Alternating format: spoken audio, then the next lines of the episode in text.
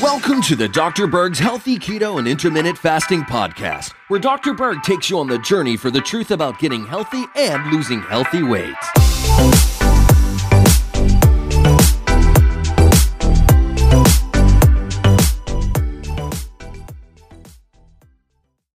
All right, guys, I'm back. And in this video, we're going to talk about the 15 reasons why you may not be losing on a low carb keto plan. Okay.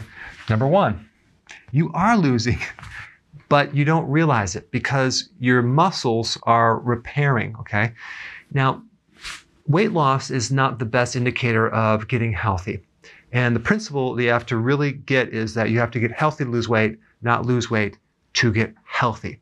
So the best indicator of health is energy level. It's your cravings go away. You're no longer hungry versus just losing weight. In the reparative actions, when your body actually heals, you have all sorts of proteins replacing other proteins, and you may have atrophy, which is a loss of muscle, which needs to be replaced. But when you take the situation where your weight loss is stopped, really focus on are you losing inches, okay? So you're shrinking, but the weight of the muscle is making you look like you're not. All right. So, number two, you are eating too frequently just because maybe you haven't done intermittent fasting yet. This is a very, very, very key thing right here. I can't emphasize this enough. Intermittent fasting is probably even more important than keto, okay, as far as health benefits. So we don't want to do snacks. We want to go less frequent. You should be eating two meals, and some of you, maybe one meal with no snacks. Okay, number three, your carbs are too high.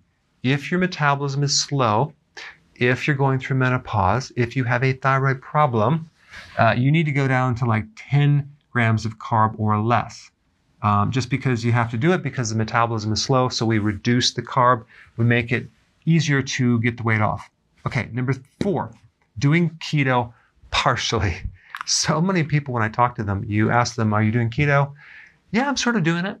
Like, and you find out they're not really doing it like they should, or they're having cheat days on the weekend. That's going to really shut down your results for not just for a day, for probably for several days.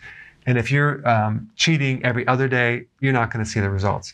So you just need to do it perfectly. That's all. All right, number five, sugar alcohols. These are alternative sweeteners that can cause disruption in your gut, in the flora, because some of them act as a fiber, and you can retain fluid. And just that digestive stress can keep you from losing weight. So just make note of this.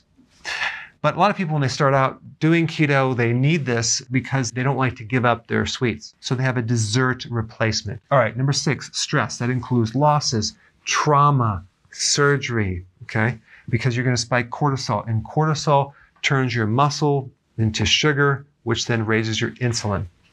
Number seven, sleep.